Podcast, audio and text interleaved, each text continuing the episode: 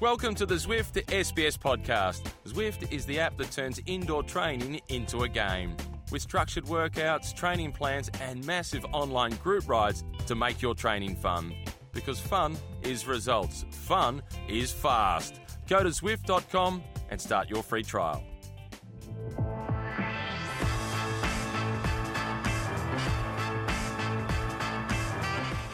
Bonjour, bonjour, bonjour. Welcome to the Zwift Cycling Central podcast. Uh, joining me, as usual, is Dave McKenzie. How are you, Dave?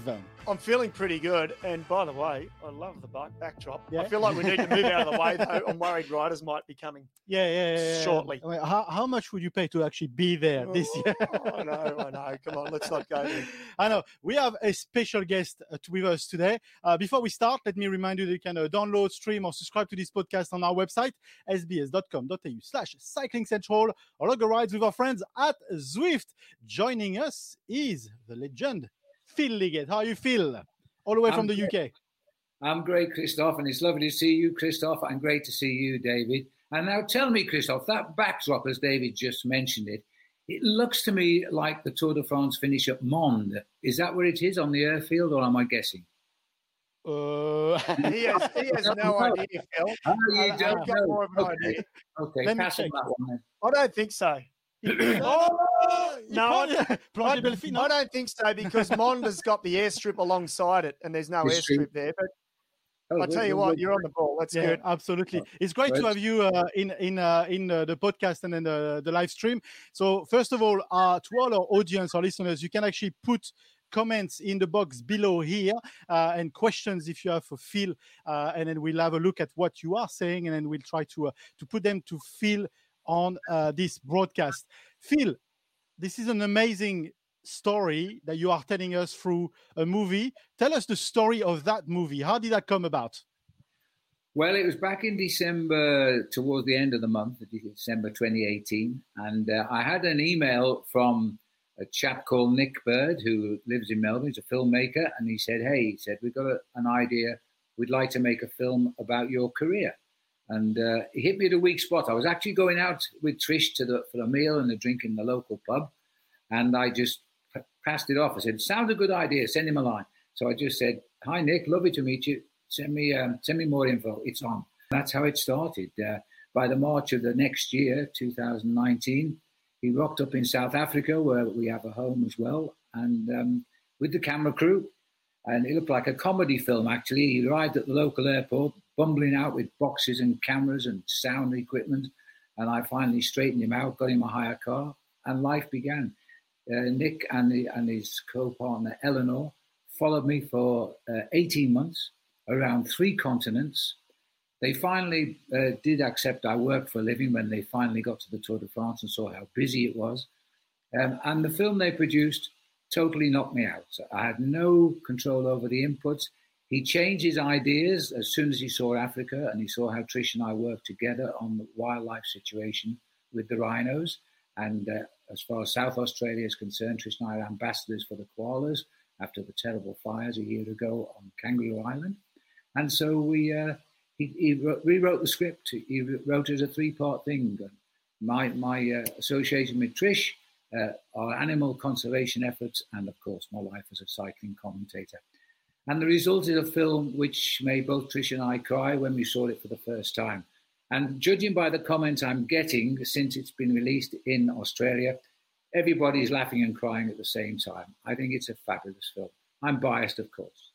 No, well, you know what, Phil? Don't spoil anything. You're allowed to tell us snippets, but neither Christoph and I have seen it yet, and we're Oh. both looking forward to no, it. no, but there's a reason why. Is because I want to see on a big screen. Yes. I know sometimes we're lucky enough to get screeners, uh, and but this time I really want to enjoy it with the audience and enjoy it on the big screen. So, I Phil, you're right. tell me though, with so many years in cycling, and obviously, you know, you are the legend, you are the voice, and had you had you been approached? Have you ever been approached before to do a documentary on you, or was this the first time? This was the first time. In fact, David, I've had lots of requests from uh, very reputable publishing houses to write a book, be it a biography or an autobiography. Uh, I did look into it uh, about a year ago or so, um, but you know, I, I could never get in the mood to, to write about my own life. I thought it'd be pretty boring.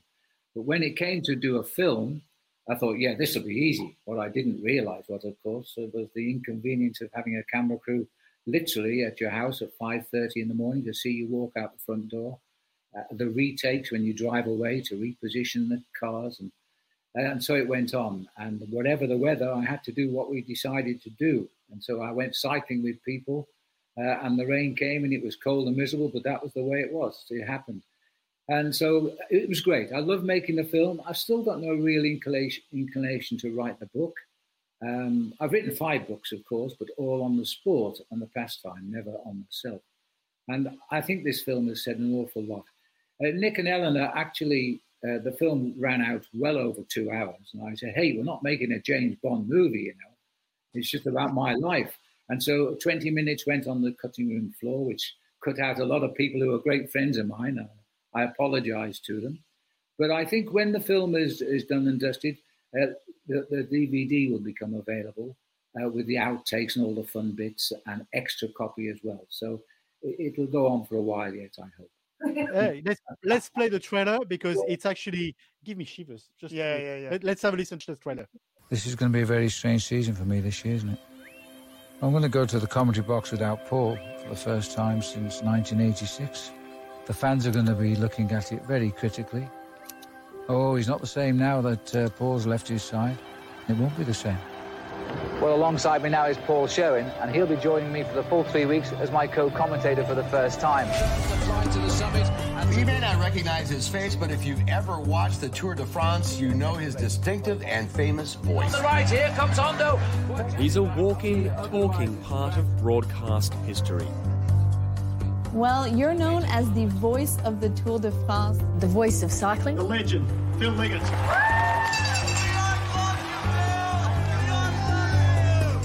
Is there any stopping Lance Armstrong in this Tour de France? And the answer is no, there is not. Phil's never really had a chance to tell his side of that story. Well, Paul is already a British champion. He's three days old. Congratulations, Paul.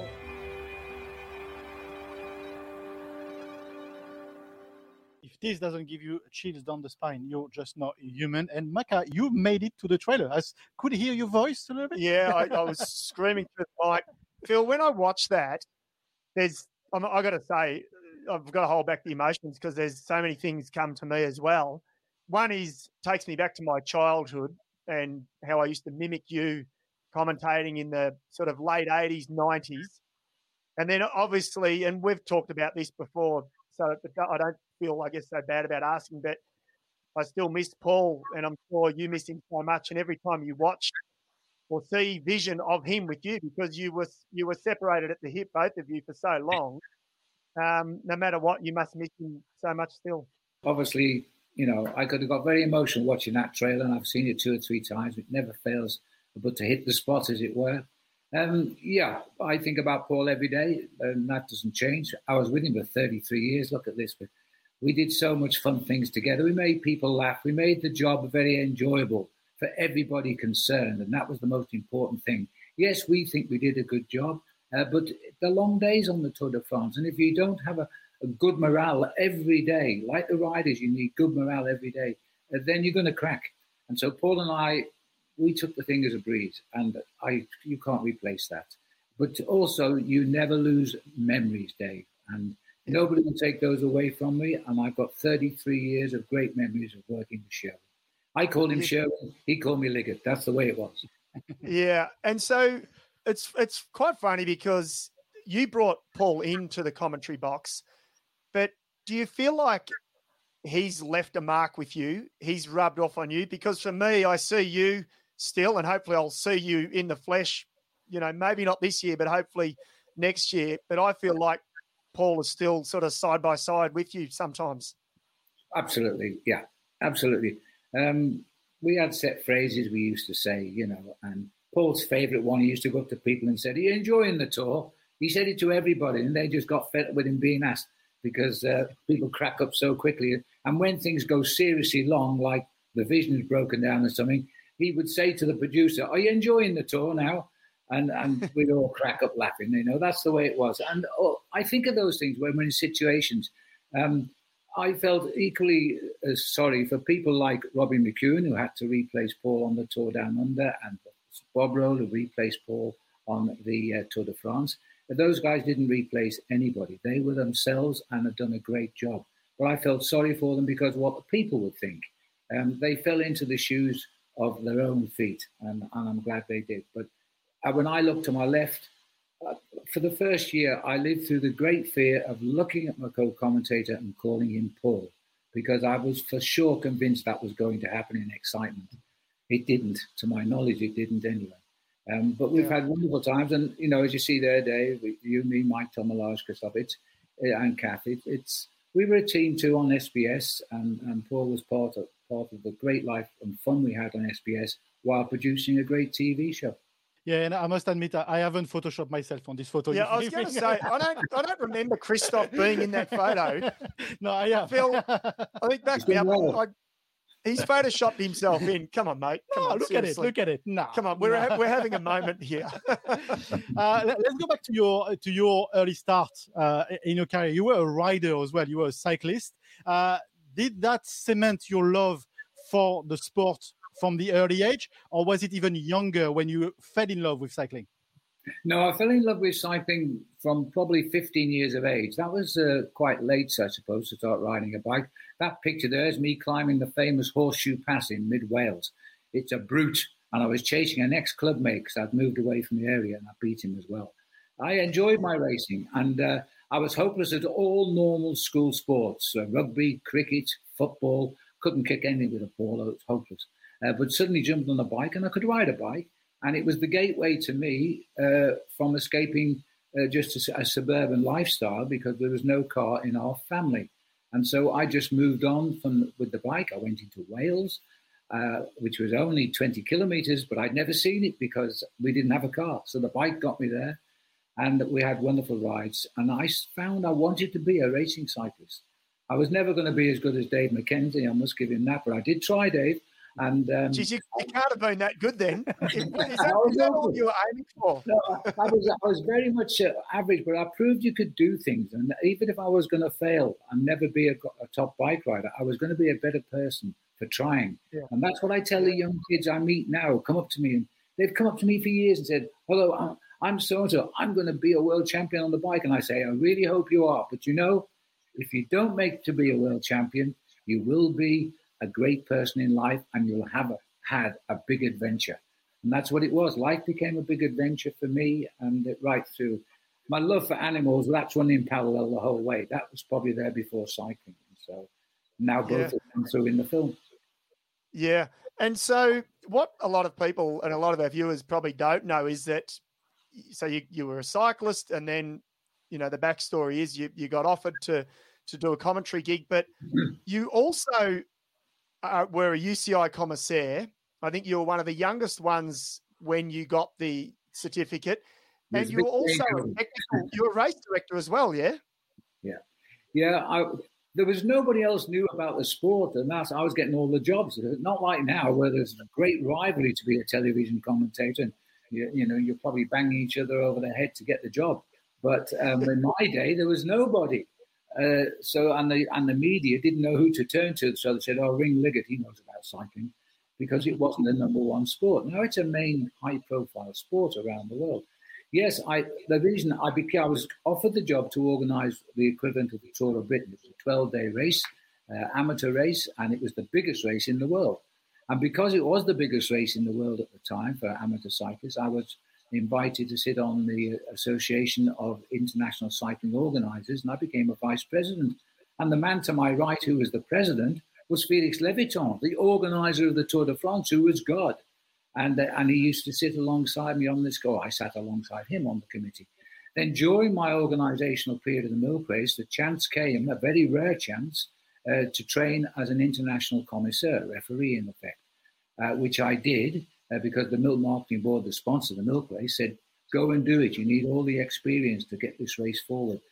And, and I passed with very high marks, so I became an Olympic referee, and, and I became the youngest man, in fact, to commentate, uh, commissaire rather, at the, at a world championship, which I did in in Belgium in 19, oh gosh, not sure, 1975, I think, can't remember. 75, yes, when Hennie Kuiper won the world title. I was sat in the car behind Hennie as he crossed the line because I was the commissaire. It was great. And then you, um, geez, imagine if you had have had a life as a commissaire opposed to a commentator. Jeez, it would have been pretty damn depressing. well, and even more depressing these days because I've completely lost control now. I can't understand the rule book anymore now. In my days, I actually taught. Uh, I, Ten years later, in 1985, I went to America to teach the Americans. Uh, representing, I was representing the UCI, uh, and ten for ten days, I, I, I talked to Americans about the rules of the of the world world championships, everything, dope controls, the lot from eight in the morning till five at night. And then they used to knock on your door and say, Hey, we've got a question. And I say, Well, go away and ask somebody else because they never let go. But everybody on that course at various levels all passed. And many are still working today as, as commissaires around the world. It, it's changed since then, and it's a lot harder now. I, I wouldn't want to be a referee in bike racing anymore. I've done it. There's a couple of good questions uh, coming in from, from the audience. I just want to bring this one in because uh, Thomas got a bicycle named Mercier. Mercier is a great uh, brand of uh, historic bikes on uh, on Poulidor. But he's asking you, uh, your your real walking encyclopedia. Is there any Tour de France that would be above anything else? What's your favorite Tour de France? Is it even possible to answer this? Uh, well, it is a question I'm asked quite a lot, Christophe, uh, and I always come up with the one answer, which is uh, Greg LeMond and Laurent Fignon in 1989. The beef but we have a problem. he has a problem with that. I have a for obvious reasons. Really? What's the problem? Well, he's French. He's French. oh, oh, oh, okay. The last eight Yeah, weekends, sure. I thought. Well, I, I knew you were French straight away when you called Thomas Mercier Thomas. So I knew you were French. Yeah. But at we least, met before. We met before. well, so of course. 1989. Sorry, I interrupted you. 1989. No, yes, because um, it was LeMond was making his comeback, wasn't he? He, he 86, he, he'd won the Tour de France. He looked set to win a few more after that, after his big battle with Bernard Hinault. And then at 87, he gets shot by his brother-in-law out hunting turkeys. Mr. Uh, his brother-in-law mistook uh, Greg for a turkey and shot him in the bushes. Only a helicopter flying over the region of the national park at that time, deciding to land and check it out rather than go to a nearby road accident, saved his life. He would he would have been dead within 20 minutes. The long story was 18 months rehabilitation from a wheelchair back to a bicycle, and then came 1989. He was back in the Tour de France. The last day, he battled all the three weeks against Laurent Fignon, the former two-time winner of the Tour. And now they come to the final time trial, which started outside the Palace de Versailles. And it was only 24 kilometers. Uh, Fignon was leading the tour in yellow by 50 seconds, 24 kilometers. No, he can't win the tour. So I, I, Paul Sherwen was pretty much a rookie in those days of commentating. He stood alongside me. I turned to Paul. We were recording the opening for British television and satelliting the pictures back to London for live commentary later in the day. So I said to Paul, Paul, who's going to win the tour? And this was on the camera. And Paul looked at me and said, oh, it's got to be Laurent Fignon. He says, Fignon is, a, he's, a, he's an intelligent bike rider. He's a veterinary surgeon. He lives in Paris. He's in yellow. And he's the French favourite. I can't see him losing. And so he says, he'll win the tour. So I looked back at the camera and I said, well, I think Greg LeMond's going to win the tour and he'll win by six seconds. And we stop the tape. Tape goes to the camera guy. He goes to the broadcast vehicle to satellite it back to London. And we're driving for a coffee on the Champs Elysees. And Paul said, What do you say that for? I said, Well, of course, Fignon's going to win the tour. But I said, I don't want the viewers to turn off. And if, if, if LeMond was ever going to win this tour, it could only be by a few seconds. So I'd guess six. So we hmm. fast forward now to live commentary. That's gone out at the top of the show. We now cut to all the riders on the time trial. Last two to ride, of course, LeMond, followed by Fignon. Fin, uh, uh, LeMond comes down the Champs Elysees, crosses the line, gets the time. Now we know the time that Fignon must do, and it's got to be quick. He gets to the last 200 plus meters to the finish line, and LeMond's time goes past. Then you're counting the wrong side for Fignon. It took him eight seconds to get to the line, and I shouted, I don't believe this. Greg LeMond has just won the tour by eight seconds. And my producer, who in those days was in London, put the key over. He was an irascible old character, but we were great friends and still. and he goes, Liggett, next time, get it bloody right. Uh, I'd guess six seconds and he won by eight. And I burst into tears. It was a highly charged, emotional situation. I had LeMond and Kathy LeMond jumping literally to my left on the commentary tribune, which aren't as posh as they are these days. And Greg was screaming, shouting, so was Kathy, and crying all at the same time. On my right, lying on the floor like a little coiled fetus, was Laurent Fignon, also crying, and me in the middle crying. It was a bizarre scene, and that, that yeah. without doubt is my favorite tour. Well, there was a 14 year old uh, French kid me crying as well, not for the right reason. Uh, if you watch the French uh, coverage of it, it's actually quite funny because they're arguing with the guy on a motorbike that is taking the time wrong.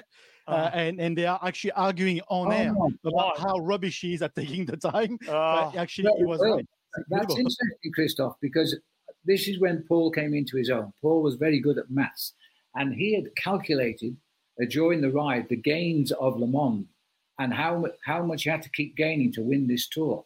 So it was almost a foregone conclusion when LeMond uh, got to the finish, followed by Fignon, because Paul had it worked out to perfection.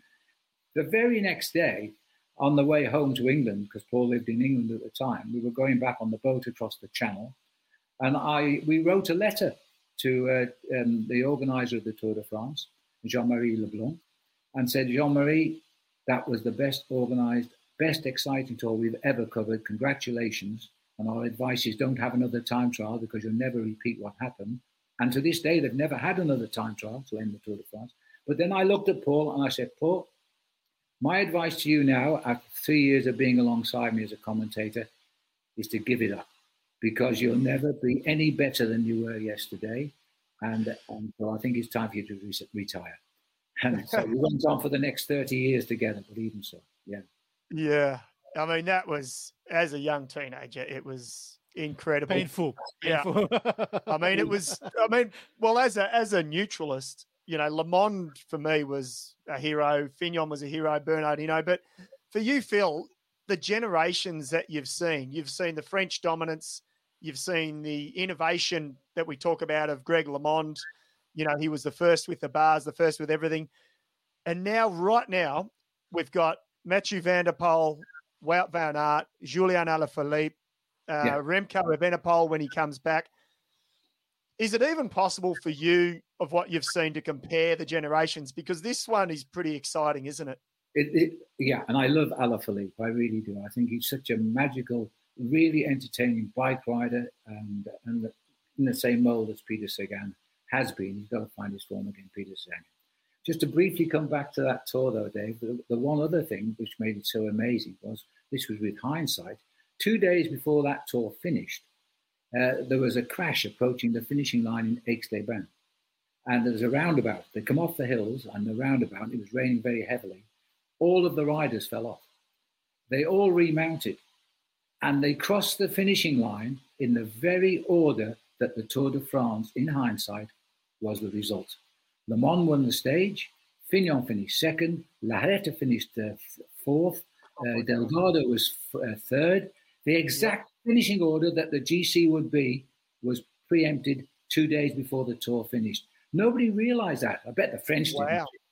Uh, it took me a while to work it out. Yeah.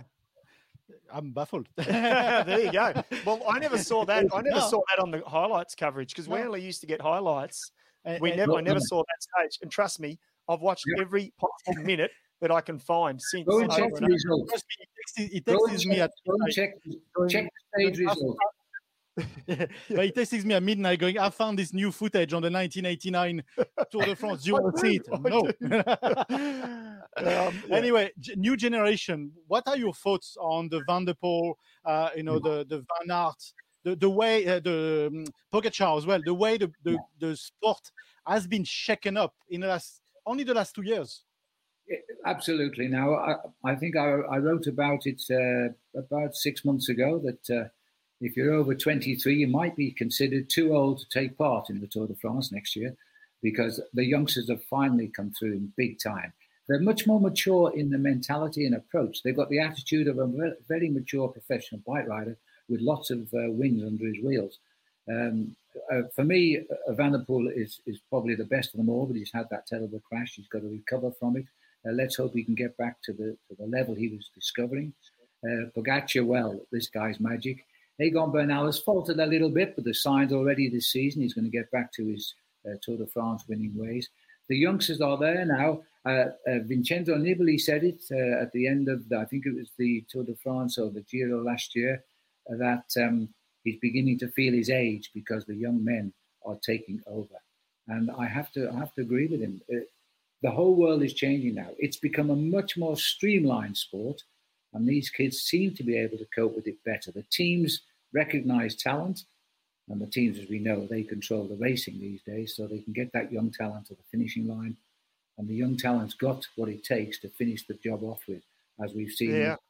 yeah. They have, and I guess, and and just while we stay on this theme, Chris Froome, do you think it is even possible that Chris Froome can challenge this year? I mean, part of me, as someone who's been in the sport forever, I'd love to see him reach the magic five with some of the greats, winning five Tour de France's. But do you think he can even get close? Well, the evidence suggests he can't, um, but never say never. Chris Froome is probably the most mentally determined bike rider I've ever met. Um, and he is a, definitely a Jekyll and Hyde character. Nice guy, very quietly spoken off the bike, put him on the bike. He's a demon. He's an absolute demon, and he never says never. So if he is saying he can get back, I believe he can. Um, but there's been so much happened since he had that crash in Dauphiné, and it's going to be very difficult. I'd like him to come back because I happen to like Chris and his attitude to life. He, as you know, he's he's British, but basically he's not. He's African, brought up in Kenya and Nairobi, and and also in Cape Town. And his love of the rhino, which is very close to my heart, um, I, I, really hope he comes back just for those things because he can do so yeah. much to help the foreign, the animals in Africa. Yeah, you've got the animals actually in the background. We can see the the, the photos just uh, just oh, yeah. behind you. They're outside our house. In Africa. talk, talk to us how, how close you are and, and what they what they mean to you. And I think there's someone that was asking how the right rhino is going. Well, the rhino, we've had a very, very good year where we live in Africa, which is in a very remote place. In that screener that you showed, the trailer, the opening shot is our house. Uh, that's where we, we live when we're in South Africa, and it's very remote. It's through what I call the last fence in the country. There's no more fences. It's right across the Kruger Park, straight into Mozambique or into Botswana or even Zimbabwe. Uh, so there's no fences. So those animals are truly wild. Um, and what when we bought the place, we had no idea we were entering a war zone where poachers, if they get in, carry AK-47s and they shoot to kill. So our rangers shoot to kill as well, and that's the end of them, hopefully. But we've had a great year. We've had no incursions. We've had no loss of rhino. So fingers crossed, we are getting on top. Um, for all, all, all animals are important to me because I believe they're very indicative of the world in which we live and the life which we have. If these animals are to be taken out, what is there to live for? Where would you go on your holidays to see life, yeah. to see nature? There's nothing. If you didn't hear the birds sing in your garden, why, why would you want to get up? There's nothing to make you feel good and happy. There's no oxygen in the air. So it's if if we lose the animals, the world will end. Of that, I am totally convinced. Yeah, yeah, absolutely. Uh, there's a couple of good questions again in uh, in in here in the comments. Uh, uh Brad is asking, uh, do you have a favorite call, a favorite climb of uh, all the many Tour de France that you you commentate? The, the one that you you look at the routes in October, and you go, this is gonna be an interesting one to comment again. Is there like a special one? Well, I I suppose it's Alpe d'Huez. Uh, because it's in the Alps. It was rediscovered in my very early days of covering the Tour de France, 1974.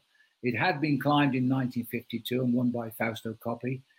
It was uh, basically an unmade road in 52 and thought to be too hard to run the race over. And there was a gap of over, over 20 years before it came back.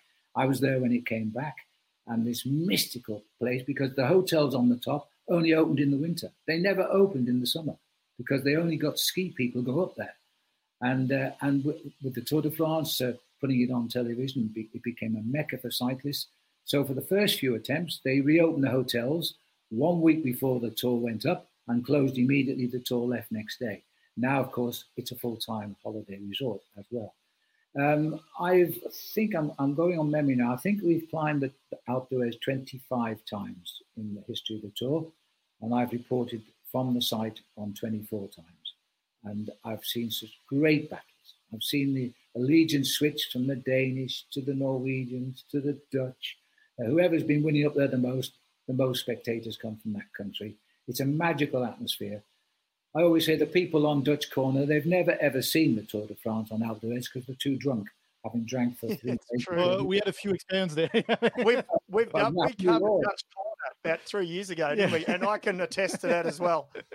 yeah, no, but, but why? They, but they're enjoying themselves. They're doing nobody any harm. They're not yeah. like football hooligans used to be.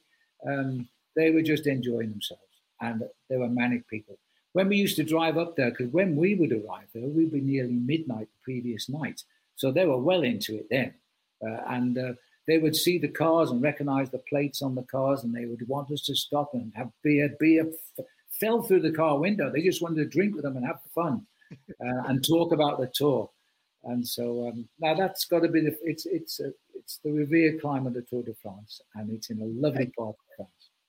It is. It is a beautiful part of the world. And so, again, of all of the generations you've seen, and you know, going back to that '89 tour when, and I've seen Vision where you're interviewing Kathy LeMond, and you're right there, being able to talk to Greg directly after the stage. And will it be a sad day? Do you agree with this, or don't you agree? And we've said it in the past. You know, it'll be a sad day when they have to barricade all of Alpe d'Huez or all of these mountains because the crowds are getting too crazy. But the crowds were mad in the 80s, Phil. You saw it firsthand. I wouldn't say they're any crazier now, but are we getting too sort of precious about, you know, rider safety, etc., or are we doing the right thing? I don't think there's any choice in most ways. I mean, health and safety have gone completely crackers, as we know, around the world. Um, and we, we do have intelligent human beings on the world who should be able to look after themselves. If there's a step in front of me, I don't expect a big notice saying mind the step. I either see it or I don't, but it's my problem, not theirs. Uh, the trouble is, all the lawsuits come out, and so everybody's got more and more careful. It all started in America with insurance claims, etc., and now it's spread mm. around the world. Uh, it, and it, of course, it's made things very, very difficult for the race organisers of every every type of event, uh, a sporting event. Now everybody else is liable, and and the, the charges to to run these sporting events, the liability costs are incredible now for insurance, and it, in the end, it, it will probably kill the sport or any sport because there's got to be a stopping point. If, if you go and buy something from a, a self food takeaway place, I won't name it, but it sells hamburgers, and they pass out on the drive through a cup of coffee, people spill that coffee on the lap and get burnt. They sue because the coffee was too hot. And it's happened. And, and how crazy a world are we living in? It's got to stop. Now, okay. Well, I reckon it's karma. It's karma because they're they're dry. They're firstly they're buying their coffee at a drive-through, so they deserve to spill it on their lap. I think. Absolutely. common sense no longer prevails, uh, David, as you know. Um, but uh, the Tour de France became what it became because it started in 1903 as a challenge the bikes were rubbish, if you could call them bikes. The roads were equally rubbish. The guy that won the first one was a chain smoker and a chimney sweep. Uh, and it became man against the bike and the course. Nowadays, it's man against man, and that the bikes are just a means of carriage. And I think there's a big difference. Yeah. What do you make of the of the year and a bit that we had? With you know, of course, that's probably changed a lot for you. You've been uh, forced to commentate the uh, the tour last year uh, from home. I don't know what uh, what are the plans for you this year, but what has this year do? What, what did it do to you? Oh, this year's been very strange for us. Trish and I got back from Africa two months late. Uh, our visas expired, but that didn't matter because COVID was the excuse for everything. Uh, we flew back into London just on the 1st of June last year. I've never been back to the airport since. We're locked down here. Um, we're allowed out for exercise and we're allowed out to uh, go shopping, and that's it. Uh, hopefully, it'll change by June. But um, you're right, the Tour de France, uh, I work at NBC, as you know, and the Tour de France will be done from London again next year. uh, from the studios, linked to my co-commentator who will be in New York, and uh, and it will go to her. The trouble was we did it last year, and it was so successful. The head of sport called me after three days and said, "I don't believe you're in London. It is just too good." And then the viewing figures uh, after the after the race ended were the best we've had for ten years, and that's now, of course, television networks thinking of the cost they've saved by keeping me in London and my co-commentator in America, hardly anybody out on the tour itself, um, and getting biggest figures ever. That sounds like a profit all round. Uh, we don't want that though, Phil. We've no, got to keep that quiet because we all want to go back, don't we? don't Dave. say it too loudly. but you're right, and of course it's not the same because I yes, I'm seeing like I'm seeing you now, just a picture, and I'm supposed to talk about the Tour de France, which is all out in the in the peripheries, and so I think in I think we'll go back, but not going back till 2022, uh, and we need to be there because that's where you get your stories. If there's a kid comes on the screen, I only know his name, address, and team. I'll walk down to the Japanese commentator or the Belgian commentator and say, "Hey, who's this kid?" and they'll say, "Oh, Phil, he's very special. He's he did this, you know, when when he was a young boy, he did this, and he." So I got the story. I'm back on my television network now. That can't be done when we're when we're back in the studio in London. So we've got to be there uh, in the longer term. But everybody's conscious of it. Life will never be the same again. Uh, but as far as the Tour de France is concerned, I think it will return somewhat to normal. Yeah, let's hope let's hope yeah. you're 100 percent right. Fingers uh, crossed. Yeah, absolutely. Mm. Uh, question I forgot to ask about Primoz Roglic uh, and what happened to him at uh, the Pyrenees, which you brilliantly oh, yes, uh, yes. commentating on. Uh, this fact that he's lost the race again on the last day, a mm. little bit of a monkey on his back, I guess. We we can debate this, but what's your, your your opinion on it? And my question to you both actually is: Do you think Jumbo Visma could have done more to protect him? Is that something that team should have done? Are they at fault on this or not? I'll, I'll, let you answer that, Phil. well, first of all, let me say the way I, I saw the stage uh, here in England, and he he went right up in my estimation. This guy is a real bike racer. He's an ex-world champion junior ski jumper, and he got out of that when he injured himself. Uh, and I think the world is, should be rather pleased he came into it a little bit later because he's a great bike rider. And he never gave up on that last day of Paris. Even when he was three minutes behind, he raced, and it turned out later his shoulder was dislocated. So he's got all the attributes of being a fantastic bike rider. I think his team did try. Well, we didn't see the full story on that last stage. Apparently, he did crash twice. Um, and when I tuned in, I saw George, uh, yes, George Bennett was dropping off, having been of service to uh, to Primoz. And then it all went wrong for him when he was isolated. He couldn't get back. But I think he made a lot of friends and a lot of fans around the world. He, look, he's, he's gone through this, this bad time. He lost the Tour de France in the time trial um, to his countryman, Pogacar. And, and then it, he came out of the Dauphiné on the last day because he was sick when he was leading that race. Now he's lost the uh, Paris-Nice on the last day, his first ever Paris-Nice as well. These things happen. But this guy's mentally very, very strong. He doesn't say a lot of words. He speaks very good English, but he doesn't talk a lot. But he says what, what you want to hear. Um, he was a gracious loser. Did you see? He was the first yeah, guy yeah. to congratulate. Well, yeah. As and soon as he crossed the line, I know that was pretty special, wasn't it? And he did it at the tour as well. Yeah. yeah. I think uh, for him, for me, the guy shot to the top of my admiration list just on that one day on Paris Nice and what he did with Schachmann. And Schachmann himself has said it wasn't the way he wanted to retain his title, and I can understand that. Uh, but he had nothing to do with the accident, and it's bike racing. And that's exactly what Primoz said. It's bike racing. Very, very mature cyclist and and a great entertainer. So I'm a, I just like the guy very much. Absolutely. Look, Phil, it's been a pleasure talking to you. Uh, the, the, movie is out everywhere uh, on all the good cinemas in, in Australia. Have you booked me VIP? Uh, did I? I can't remember. Did we Surely Phil's got some passes. Come on, Phil, get us front row seats. No, I know, want the popcorn and the, no, no, you know popcorn what? holders. You know what? You should pay your way to see a, to see a good will. movie. Of course, we will. In times of COVID, you should pay yeah. your way. Before but, we go, yes, I thought you were going to forget. I, am I going to forget? Nah. We've got something special, Phil, Look, for you all across the Tour de France, we'll be giving the riders of the day we created little puppets like this. Oh. But today, I want to give you this one because you you are yellow jersey. Uh, for you've been for many years and you've always been and you will always be part of the the SBS family. So thanks for being so kind, Phil, and thanks for you know I've been I've I didn't grow up with with with your voice on cycling, but I've learned to love it. So thank you very much. Christoph, thank you. That's the first yellow jersey I've ever won in 48 tours. And it's it's it's to scale as well. Hiya, guys. There you go. Thank That's you for your super. time. It's been a real Yes, pleasure to have you. Lovely Yeah. to chat, Phil. You Love too, to David. you. Have a good one. Keep see you soon. riding. All the best, Christoph. Bye, David. Thank you. Cheers. Well, that was cool.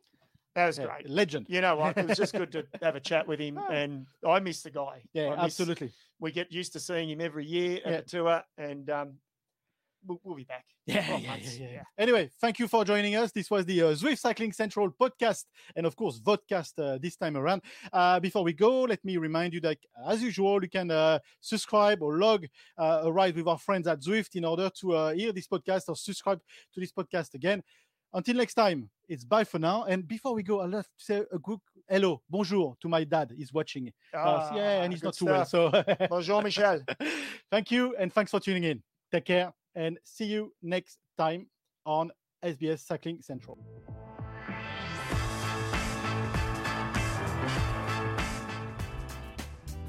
Before we go, a quick shout out to Zwift, the app that turns indoor training into a game. Getting started on Zwift is easy. You just need your bike, a trainer, and your PC, Mac, or Apple device. Zwift offers training plans, interval workouts, and a global community. Get strong and get motivated with every ride.